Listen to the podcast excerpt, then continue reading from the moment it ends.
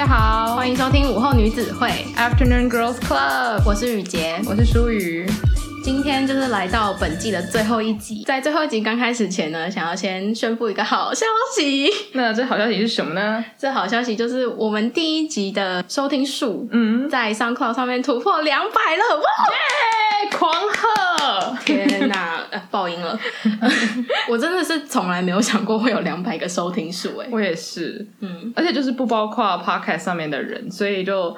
我觉得我们当初的目标其实先是蛮低的，可是就是很很容易满足了。很感谢大家愿意听我们的节目，谢谢大家。对，所以第一开始呢，就是想跟大家表达一下我们第一季上线的一些感想，想要给大家的反馈还有感谢。这样、嗯，在分享之前，先让我们称赞你们，你们真的是太棒了，真的，谢谢，谢谢大家。就是因为第一季在开录前那个时候决定要做 podcast 的时候，当下的想法是发现我们每次约出去聊天的时候。我们聊天内容都不是在单纯闲聊，说最近对方做了什么样的事情，比较像是会针对一个主题去做很多不同的讨论。对，而且就我们也不是故意说，好像每次都要搞得像研讨会一样，可是每一次在聊天的时候，都会不小心扯到说，例如说身体的自信心，然后就会开始三十分钟的详谈。或者是会讨论说，哎，旅行为什么对我们来说这么重要？然后又是三十分钟的详谈，所以之后聊一聊，就觉得，哎，那如果把我们对话录成 podcast 的话，不是刚刚好的感觉吗？嗯，这个聊天内容是我们认识差不多一阵子之后，就开始发展出这样子的结构嘛？对，嗯，就我们只要凑在一起，我们聊的内容就很容易会变成很深层的聊天。就也也蛮莫名其妙，但就是每次聊完的时候，也会觉得心情舒畅，然后我觉得哇，今天又得到了一点什么很特别的感觉。对，所以我觉得做这个 podcast 其实有点像是心理咨商，就像上一集有讲到的，然后也希望听的人有一点点这样的感受。嗯，就我们分享我们的经验。那如果你跟我们一样有这样子的烦恼的话，希望可以提供一个不一样的想法给你们。那如果我们的想法是接近的话，那就是想要跟大家说你们不孤单，然后我们一起努力，一起成长，然后变成自己最想要变成的人。没错。那接下来呢，我们就可以开始讲一下说我们当初是怎么认识的，然后就可以进入到比较好玩的部分。因为我们认识的原因是因为什么呢？哦，我们认识是当初学校的一个交换计划，然后我们在机场第一次见面。对，哎哎，不是，我们是在交换说明会的时候第一次见面。哦，对对对对，但总之就是之前也有说过，我第一次看到舒宇的 social media 的时候的那个感想。那为什么会是先看到他的 social media，而不是先看他的人？就是因为我们是透过这个原因认识的。哦，对，因为我们其实不是同一个系，我们是同一间学校，所以我们的关系其实原本是很远，是不太可能会认识对方，是没有完全不可能认识，完全不可能。对，然后因为我之所以会先看对方的社交软体，就是因为我们当初得到的第一资讯就只有对方的科系跟姓名。啊、哦，对对，然后我猜他应该没有查我啦，但我就是。查了一下，然后要查的原因就是想说之后出国有一个人照应也是好的，所以那时候想没有想太久，我就决定就跟我妈讨论，也觉得说希望可以一起坐飞机去这样。哦，对，而且我其实觉得很恐怖的是，我们一开始长时间见面，就是在我们第一次经历完那个叫什么交换说明会。然后之后就是搭飞机那一天，我们马上就要就是超级紧密的一起坐飞机十几个小时，然后到美国那个学校之后，我们又是紧密的相处一整年。其实就是如果我跟你不合的话，那会是一个很痛苦一年呢。对，而且我们第一就是认识的第一天，不仅在飞机上面先度过了十六个小时。我们还睡在同一个房间。对对对对对，因为我们一到美国的时候，因为太晚了，所以我们还先一起住在同一个旅馆。而哦，然后这有个小插曲，我觉得很有趣，想要跟大家分享。就是那时候刚到旅馆的时候，然后就有人打那个语音电话给苏雨，然后苏雨接起来，就是用很甜的声音说：“喂，哦，我刚到，我们准备睡觉了什么？”然后因为他没有放扩音出来，所以我不知道是谁。然后他挂掉电话之后，我就兴高采烈迫不及待说：“哦，所以刚是你男朋友吗？”他说。哦，没有啦，是我爸妈。为什么听起来有一点悲伤？可是我就觉得，我就觉得很可爱，就是你们这样家人相处很可爱。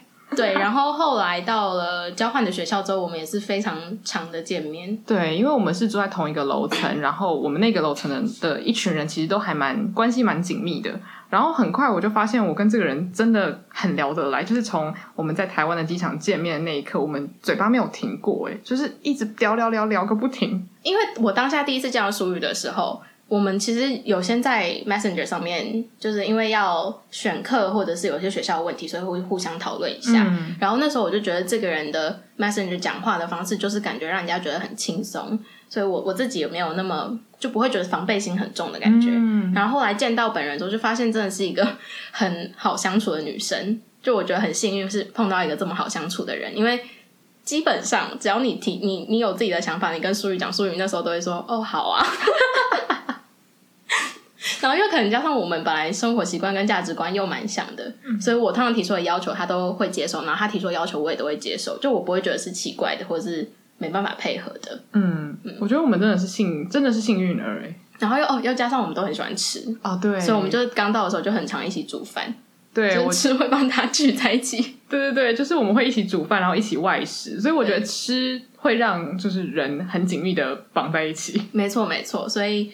就是我们认识的原因是因为这样，然后也因为这个契机，就没想到就认识了一个算是一生很好的朋友，嗯、所以就觉得很感谢。这是我最感谢我大学就是帮助我的一件事。啊、我大哭，没有啊，我是说整个交换计划对我来说对我人生的影响，哦、就你是一部分，但是 没有没有不是不是。但就是因为这个原因，然后就也让我的交换生活是美好的交换生活。刚刚讲到交换了嘛，就是我们认识的契机，所以今天的主题呢，就是想跟大家聊聊外宿这件事情。嗯，因为我们交换是到另外一个国家去生活，所以一定是住在外面。那住在外面，可能有些人是自己一个人租房子，那因为我们住的是学校宿舍，所以是一定会有室友。然后就想要在这边先让大家了解一下我们外宿的经验。我自己的话，我从小是生活在家里的，就我没有自己出去外面住过。然后唯一一次自己出去住的期间，应该是我高三那时候要考试，然后因为我那时候玩社团玩太凶，然后我妈就在一个暑假就把我不算绑架，这样有点太过分，反正就是强制我要去台中的姨妈家住，然后就是逼我在那边念书。另外一个外宿就是长时间没有爸妈的话，是我去德国玩的时候，跟我朋友两个人，然后在外面生活了一个月。除此之外，我从来没有就是离开爸妈自己单独生活过。其实我跟你蛮类似的，因为我们都算是台北人，然后有在台北长大这样子，嗯、所以我几乎是没有机会可以外宿。那除了我大三的时候有曾经跟朋友一起住在学校附近，那因为这样子的话，因为我家离学校其实有一点点远，那、嗯、那算是我最接近外宿的经验。可是因为我家其实离学校也没有真的很远，大概一个小时的车程，所以我是非常常回家。所以其实我觉得那个感觉就不会像是一般外宿的人那么强烈，就等于是我有一个很舒服的地方可以睡觉，可是我想回家的时候，我随时可以回家。就我们之前都没有体验过是长时间不会见到家人的感觉。对，没错。所以就出国交换那一年，真的是我们就是十个月不会见到家人。对，所以是第一次这么久，然后也第一次真的要开始嗯担起自己的所有生活起居吧。对，你你应该还好，因为你之前就有洗衣服或是煮饭。哦，对。你等下，你那时候住外面的时候有自己洗衣服吗？还是一个礼拜寄一篮衣服带回去给妈妈洗？呃，我我们会洗衣服，可是衣服的话，因为我基本上都是因为我太常回家，所以我都会是衣服带回家，然后再带新的衣服来。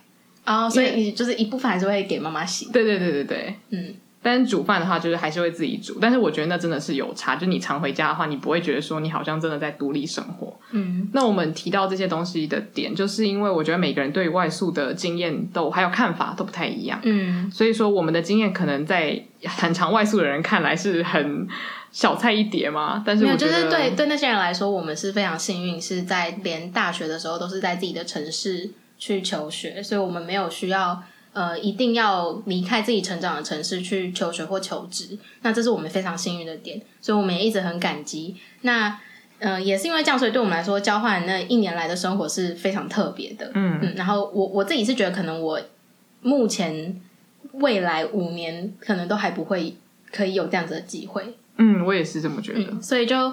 呃，延续刚刚这样说呢，我们就进入第一个主题，就是身在福中不知福，常年米虫的初体验，就跟大家打大家聊一下我们第一次外宿的一些事情。好，来吧。好，我先来说一下好了。好，因为我们两个的家庭背景其实蛮像的，所以就是家人之间的相处是很紧密。嗯，所以就是我们一出去住之后，没有家里家里的人管教，或是家里的人接送等等等，所以你就是外宿的时候，你会就是拥有很多的自由，然后相对来说生活上可能就会比较懒散一点点，就是可能睡觉啊，或者是起床的时间就完全由你支配，什么时候吃饭，嗯、什么时候出去玩，该玩多久，都是完全是掌握在我们自己手中。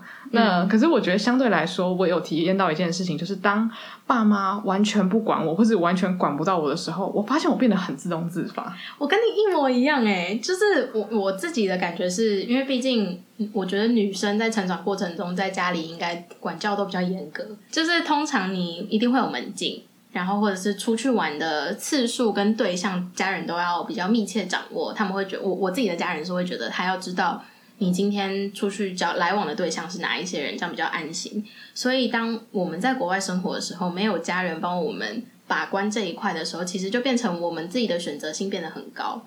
那也是因为这样的原因，我们一开始当然是非常开心，就想说：天哪，我我第一次我可以想做什么就做什么，然后不会有人管我。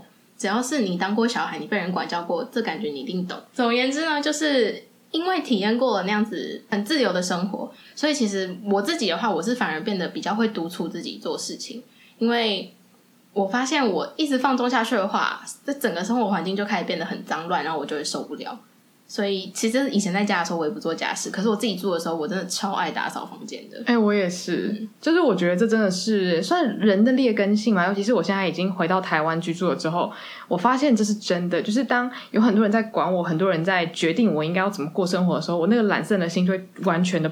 展现出来，对。然后当例如说我家完全没有人的时候，我就是早睡早起，自动自发，该什么时候吃饭，什么时候煮饭，什么时候洗碗，就是绝对不会就是错过那个时间，这是一个很怪的事情。我我记得我们之前聊过这件事情，就是我没有发现说应该是天性反骨，或者是人类就是这样犯贱，就是别人告诉你要去做的事情，就是偏不想做。可是当没有人告诉你的时候，你就会开始自动自发想说，我为了让生活变得更好，我要去做这些努力。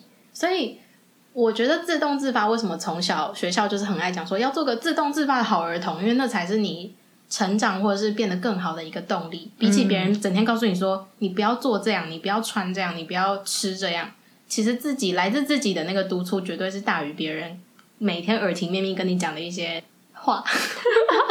所以就是。回到主题的话，就是因为毕竟这是我们常年米虫的初体验，所以就是会有非常多。当然，心里的兴奋是一定大于紧张的。我自己是这样，就是我我不会去害怕说我会不会没有办法自己生活。因为我出门的时候，我记得我妈那时候就很担心，她就觉得说，看我平常在家这么懒散，看我平常在家什么都不做，我出去真的有办法养活自己吗？就想不到她女儿把她养，把自己养超好，回回台湾的时候还胖了五公斤。简直不能再更好了。对啊，然后我就觉得，就是好了，我可能真的就是犯贱吧。我觉得人真的，我觉得蛮多人真的都是这样犯贱。那我我觉得也不是在这边要抨击大家，但是我觉得这样可能就代表说，未来你如果自己出去住的话，其实也不用太担心自己，自己只是因为现在是活在非常舒适的圈子里面，才会让自己的那个懒惰的天性跑出来。我觉得这跟感情蛮像的，就是当两个人在相处的时候，一定会有一方是一直在付出的。那如果你今天是一直接受那个人的话，你真的真的非常少会想要主动的去为另外一个人付出，嗯，因为另外一个人把你照顾的好好的，对，所以我们就是像拼图一样吧，就是你缺一块的时候会有另外一个人去填补，嗯，但是当你今天碰到那个人是有凹洞的时候，那你可能就会自己长出那一块去，你就是跟他契合，所以。那我觉得反过来想，也许如果你在家人面前，如果是就我们这种家庭模式的话，如果我们展现出更多独立的面相，嗯、也许爸爸妈妈也会稍微慢慢的放下自己对你的那种很紧的管教。我自己的猜测是这样了，我目前还是在努力的去适应这整个变化，因为小孩长大，父母要放手，其实这整个过程是非常非常漫长的。我自己是这样觉得。我我跟你想法是一模一样的，嗯、对，就是其实不只是。呃，要给家长时间，其实我们自己的心境也是要调整。对，因为对家长来说，他可能看不出来你有成长，可是你自己内心觉得你有成长了。但是你你去跟家长讲的时候，他没有办法去跟你有相同的思考的时候，其实非常难说服他。所以就是要给他一点时间，嗯、那你自己要有时间，就是让家长看到你的改变。对，我觉得是最有可能行动真的很重要。对，对对，就是这也是跟我自己喊话，就是不要再懒惰了。妈妈看到我的勤奋，妈妈就不会一直管我了。加油！对，没错，淑宇加油。嗯，然后我们进到第二个主题，刚刚说妈妈，现在我好像可以自己生活，现在我要向妈妈呐喊，妈妈，我需要你。室友千百种，看谁最有种。哦，我好爱这个标题哦！因为会下这个标题的原因，就是刚刚前面有提过，我们住的是学校宿舍，所以是有室友的。那我们的住房形态是有点像一个小公寓，我们是有厨房、有客厅，然后有两间卧房，然后搭配两间厕所。那我们的情况的话，是每一间房间就每一个小公寓里面会有四个人一起住，满员的情况下。那我就是很幸运，刚好上学期跟下学期我们房间都是四个人的情况，所以我们呃在碰到室友之前，当然我也听过很多同学们会讨论说，这个室友很脏啊，那个室友很讨厌啊，那个室友每次晚上睡觉的时候都就是要开很大声的音乐啊，或者是每个男朋友都聊到很晚啊，就是会听到各式各样的抱怨。但是你真的是自己体验之后才会懂，什么叫做不同的生活习惯跟不同的生活作息。因为我以前我一直觉得我是一个宽容度很大的人，就只要外面天是亮的，没关系，我还是可以睡觉。你灯开着，我还是可以睡觉。你很吵，我还是可以睡觉。结果真的有这样的情况之后，我发现其实不行哎。我觉得我现在可以理解为什么会有情侣因为挤牙膏的方式不同而分手。我以前都会觉得说这是什么无稽之谈，大家也太不能容忍这种小事了吧？没错，我发现小事堆积到最后会变成非常非常大的事情。真的，而且因为你一开始不讲清楚的话。你后面就过不了，对。可是毕竟你你又刚到一个新环境，怎么可能一到就跟人家约法三章？对啊，嗯，所以但其实我自己那时候比较特别，是因为我会想要让对方知道说我的界限在哪里，这样我们彼此不要互相侵犯会比较好一点。嗯、然后我我刚到的第一天，其实我就有跟我的室友，呃，这边先称呼我室友为巴娜娜，然后我跟巴娜娜就是约法三章，说呃也没有到约法三章，我跟巴娜娜就有跟他提到说我睡觉的习惯就可能是。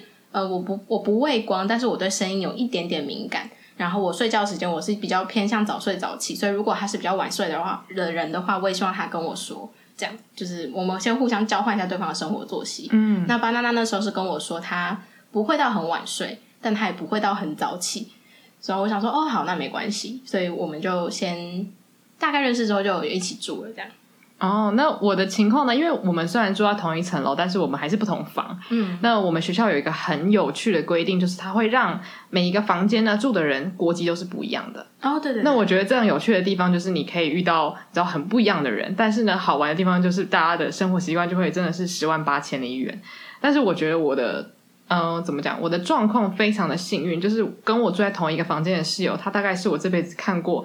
最最最最最模范宝宝的一个典范，嗯，就是他是那种早上会四点起来，然后洗碗，然后呢点蜡烛冥想，然后出去慢跑，然后回来之后呢，我才慢慢的起床化妆，然后晚上他九点就会睡觉，然后呢生活习惯超级好，又超级喜欢洗厕所，嗯，那他就是我一个完美室友典范这样子。没有，你忘记那个时候我们在选宿舍的时候，他其实有给你一个选项，是你可以选择自己的生活习惯。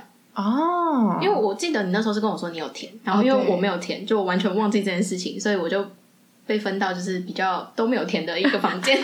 然后苏语的话，他是因为他有填，所以我觉得学校好像有派比较。贵呃，比较偏向他的生活作息的人给他哦、嗯，因为我我猜你的室友应该也有填，就是以他生活作息是这样的话，我我觉得他、哦、他也会想要找很像的人这样，对，或者是他希望先让对方知道说我是这样的生活习惯，你可以接受的话，我们再来当室友这样。嗯，嗯我觉得他对我来说真的是一个完美的室友。嗯、那后面会有一些有趣的小故事可以跟大家分享。那目前我就先给他一个小名叫做白饭小偷，那时候会 会给大家解释这故事到底是什么一回事这样子。嗯，所以因为就是生活习惯。不同，所以到最后真的是在比到底谁最会忍，对，然后还有谁最有种。忍的原因就是看谁最能忍，忍到真的受不了自己去亲。有种的部分就是看谁真的受不了跟大家吵架。嗯，嗯，我觉得就是分这两种。对，然后刚刚说到生活习惯，那我跟巴娜娜就是在睡觉这部分没有到很大的差别，可是对于房间整洁度或者是一些家事分配，像是丢垃圾啊、洗碗啊这种。我觉得我们两个真的非常不一样，因为巴娜娜她是来自一个比较富裕的家庭，所以他们家以前是有女佣，就是负责处理他家的一些家事，所以他在来呃就是交换之前，他是从来没有自己住过，然后也没有可以说是没有做过家事。对他来说，他的譬如说他吃东西，他吃完他的东西会直接放桌上，他喝水喝完他也会放桌上，他会想到之后才会去洗。可是他想到可能是一个礼拜后，但对我来说的想到是今天睡觉前，我就是要看到这些东西消失。这个是我比较偏激一点，所以其实大部分的时间是我会去收，然后我会去清。那我猜测就是我自己觉得啦，就是我会越来越不能忍受他的原因，就是因为我一直都在收，所以他有察觉到这件事情，他就觉得那他忘记了好像也没有关系哦，有点像是我们刚刚说的，就是我们懒散，然后爸爸妈妈会管我们，然后我们这个关系就会越来越加剧的感觉。对，而且因为我觉得跟嗯台湾人比较不一样的是，不同。国家的人，他们对于体贴这个字的定义非常的不一样。然后对台湾人来说，可能我们从小生长环境，或者是我自己的价值观，我以前对体贴的想法就是，我对你好，那你就要对我好。就是我觉得大家是一个互助、互相帮助。所以如果我今天帮你做这件事情，那你应该会自动自发想要去帮我做另外一件事情，让我们一起把这个环境变得更好。有点像是小学班上一定会有清扫，然后会分配说谁要做什么，谁要做什么。所以我一直都觉得应该是这样的概念，但其实。我觉得对不同国家的人来说，他们从小就没有接受这样的概念之外呢，对他们来说，你今天对我好，你今天帮我做事情是你愿意的，我没有叫你做哦，你自己要做的。那。你为什么要来怪我说我没有做出同样的回报呢？我觉得这其实是一个非常有哲理的一件事情，也就是到底哪样子才是对的？其实也没有一个对错之分，所以就变成可能未来我们在付出的时候，其实也可以想一下，就是我们付出到底有没有祈求对方的回报？嗯，如果有的话，那可能我们就要做好可能会受伤的准备。对对，嗯，然后我现在就想要来提一下我另外一个室友妙丽。他呃，我们一进去的时候，我非常开心遇到他，因为他就是一个很嗯嗯很温暖的人，然后他也非常爱看哈利波特。我就觉得天哪，我终于找到一个也热爱哈利波特的人，所以我们一开始就相处得还不错。然后唯一只有一次比较也，我就可能对他来讲比较不算冲突，但就是一直在我心中留有一个小阴影。是有一次我在收房间的时候，然后他刚好下课回来，哦，我在收就是大家的公共空间客厅，然后呃，我们的家里面的格局是。开有一个算开放式厨房，然后厨房前面有一个小吧台，然后才来再来才会是客厅。妙丽她的生活习惯是她很习惯会把她自己的东西放在公共区域，所以她会把书啊，或者是她一些个人的化妆用品什么，她会放在刚刚说的吧台，还有客厅的桌上。那因为吧台对我来说，就是我们要吃饭或者是念书、写作业都会可能会在那个地方，所以我希望它是至少大面积是干净的。然后那天我就刚好在收吧台。就收收收收，因为都是他的东西，所以我就把它收了之后叠到旁边。这时候妙丽就进来了，然后妙丽就突然间看我在收，她就突然间停住，然后说：“嗯、那个雨洁，其实我不介意家里很乱，因为这样才有家的感觉。”然后我想说：“对不起，那好，我不收了。”然后我就把旁边整理好的东西再这样散到那个吧台桌上。我就想说：“天哪，都就是好，我我不知所措诶。”然后我就说：“哦，好，没关系，我我只是拿起来擦一下而已，然后我会再放回去。”他他说他就后来我就离开那个吧台之后，他就开始在吧台那边拿他东西，就说嗯，因为我觉得如果每天都要收的话，那这样子就是太整齐的话，就太没有家的感觉。那他希望对我们来说，这个地方要有像家的感觉。我就开始觉得，天哪，大家对家的定义真是完全不同。诶，对啊，而且你也不能说你就是错的，我就是对的。然后你也不能真的跟他大吵，因为这是一个公共空间。我觉得这是一个剪不断理还乱的感觉。真的，就是你你的你有你的做法，我有我的做法，但我们两个的做法都不是对的。嗯，就只是你的习惯跟我的习惯而已。那这时候就是一定要有一方是比较退让的。但我其实退让下来，我不觉得我委屈，我只是会觉得说，其实我蛮感激他跟我讲这件事情。那我之后可能在做整理的时候，我就不太会去碰他的东西，这样。嗯，嗯，我觉得他愿意讲出来其实是好的，因为我其实并不是一个会跟室友讨论这件事的人，因为我不太，我是一个不太喜欢跟别人讲我在想什么人的人。哦，对对对，对，但是我觉得这当然会对我的生活造成一些困扰，但是因为我刚刚有说过，我碰到的一个是几乎是模范宝宝的室友，他的。怎么讲？他的生活作息堪称完美，但是我这边有一个很有趣的小故事，就是关于是住在另一个房间的室友。那另外一个房间的室友呢？因为他我就不帮他取代号，但是总之他非常多的朋友，就是跟他同一个国家的朋友，所以刚好因为在那个宿舍里面呢，我。不太会呼朋引伴的来就是房间开趴，那他会。那其实我也不是很介意，因为我是有吵闹声我也睡得着的人。嗯，但是我后来大概一起住了可能三到四个月之后，我就发现呢，大家进来房间的时候都不会让门轻轻的关上，嗯，大家都会让人那个门发出嘣嘣嘣的声音。然后一开始我也觉得说，哎，门蹦蹦蹦的有什么关系？结果呢，一个月、两个月、三个月、四个月，慢慢的半年之后，我就发现有的时候我听到那个门蹦的声音，我会想要站起来揍人，就是我会被自己内心的那把怒火给吓到，就会觉得说我刚刚那是什么想法？我怎么能就是对一个小事有这么可怕的反应？但是我就可以想到说，我前面说的，就是因为牙膏挤牙膏的原因，想要分手的那种感觉，就是小小的事情累积到最最后，如果你没有去排解它的话。它会变成你心里的一个很大的结，然后很一个没有过去的那个气，然后那个过去的那个气，你没有把它讲出来的话，会变成一个很可怕的疙瘩的感觉。因为其实那个蹦蹦蹦，我觉得要跟大家解释一下，它的烦人的程度是，我跟舒宇是算住在同一层楼，可是我们的房间算近，但是是隔我觉得有一百公尺吧，一百公尺，哎，没有一百公尺啊，大概我觉得大概十公尺左右，有这么近吗？对对对，十公尺，嗯、那好，十公尺。那个声音是我在我房间哦，就是我不是在我我房间的客厅，我在我房间的房间卧室里面，我都听得到那个蹦的声音。大家可以知道那个门的蹦声到底有多大。对，而且就是我会不太敢讲这件事的原因，其实是我心里一直觉得说，这种声音应该是只要是人类都受不了的吧，就是会觉得太理所当然了，我讲不出口。可是我记得后来他们有注意，诶，我觉得可能是他们后来有到某一天良心发现吗？有可能，我真的非常感谢老天老天爷，就是他们有发现这件事情，因为我的人生就大大的好转了。虽然说我们刚刚讲了一些听起来有点像抱怨室友的话，可是其实我们跟室友真的都是很好的关系。像我跟巴娜娜，我们还是维持很好的朋友关系。就是我我觉得，对于真的就是对于朋友来说，不要住在一起，我们一定会是超好朋友。哦，我好同意哦。对，可是住在一起，我就会你就会有一些小小的东西我没有办法忍受，对，但是我也不会去跟你讲。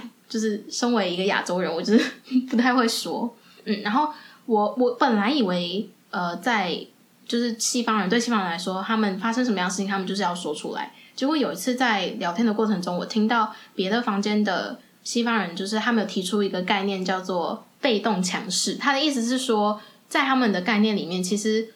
在那个文化下面，强势的人好像也不是占多数，所以强势的人其实大家都会觉得不舒服。但他们有一个另外一个更讨厌的事情，叫做被动强势。所谓的被动强势，就是我今天受不了你一个行为，那我就写一个便条纸或者写一张 note，然后贴到你的房门，或者是我也不跟你打招呼，但我就是偷偷塞一条纸条跟你说，不好意思，可以请你小声一点吗？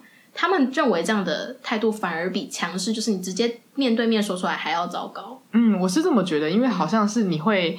呃，有一种不愿意去，真的是去面对这一件事情的感觉。对，而且我就还蛮感谢他们，我们聊天过程中，他们突然提到这个话题，因为在他们提到这个话题前，我那一天很认真的思考，就是我要写一个便条纸贴在每一个他有可能会弄乱的地方，就是譬如说他洗碗不洗，我就要贴个便条在那边说，请就是记得洗碗哦。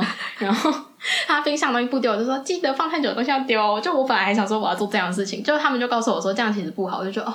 但还好我没有做这样的事情，嗯、不然这段关系可能就结束了。对，因为你还是珍惜他们这些朋友，很想要维持这些友谊，这样子。对，因为像巴娜娜真的教了我很多不一样的人生观。就我觉得，要是我没有认识他的话，我可能不会有这么豁达的人生观。可是他真的教了我很多，嗯、所以我一直都很感激他。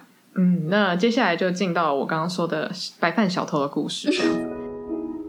各位听众听到这边有没有在想说，诶，白饭小偷的故事怎么没有继续讲下去呢？那其实原因就是因为我们在剪辑最后一集的过程当中，发现哇，实在是有一点点太长了，所以我们就决定为了大家的方便，我们决定把它拆成上下两集。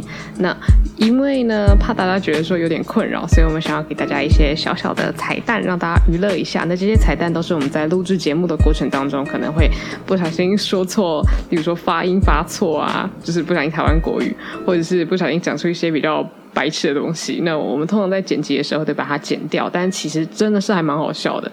那有听众告诉我们说，哎，其实也可以把它拿出来分享给大家笑一笑，还蛮娱乐的。所以呢，我就想说，哎，那我就剪辑一些漏网之鱼的好笑桥段放上来娱乐一下各位听众。那希望大家还觉得开心。那下一集呢，最后一季的最后一集一样也会有彩蛋，所以呢，希望下次大家下礼拜来的时候呢，一样可以期待白饭小偷的故事，还可以期待我们更多的彩蛋哦。谢谢大家的收听。那就请好好享用我们的彩蛋吧。就是因为他不想要让我跟在台北的朋友见面，但是又把我妈讲很坏。他 没有，他他不坏。然后，算了，这可以剪掉，因为这不重点。就是你出去自助自，只要是你当过小孩，你被人管教过，这感觉你一定懂。我猜可能就是人类第一次吸大麻那个感觉。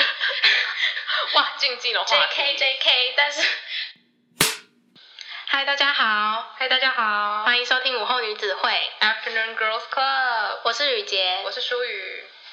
Hello，怎么办？我忘记后面要讲什么。喜欢而已。嗯、那你为什么要去对别人喜欢的东西去多加评价？嗯，嗯没错。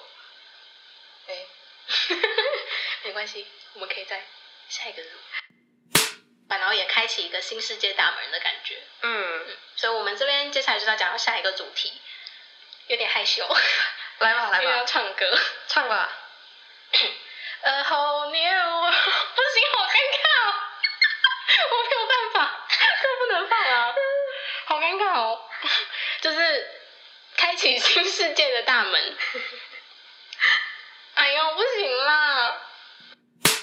假设你就是人生挚爱，我才讲饭岛爱，可以吗？饭岛爱是谁啊？饭岛爱是 AV 女优，因为不觉得很顺吗？人生挚爱饭岛爱。以上就是我们彩蛋的部分，希望大家还收听愉快。因为我自己在剪辑的时候，我都快笑死了。就其实，在录制的时候，真的会有很多很好玩的事情发生。那一样，下周四记得要回来听我们的最后一集哦。好，谢谢大家，我们下次见。午后女子会散会。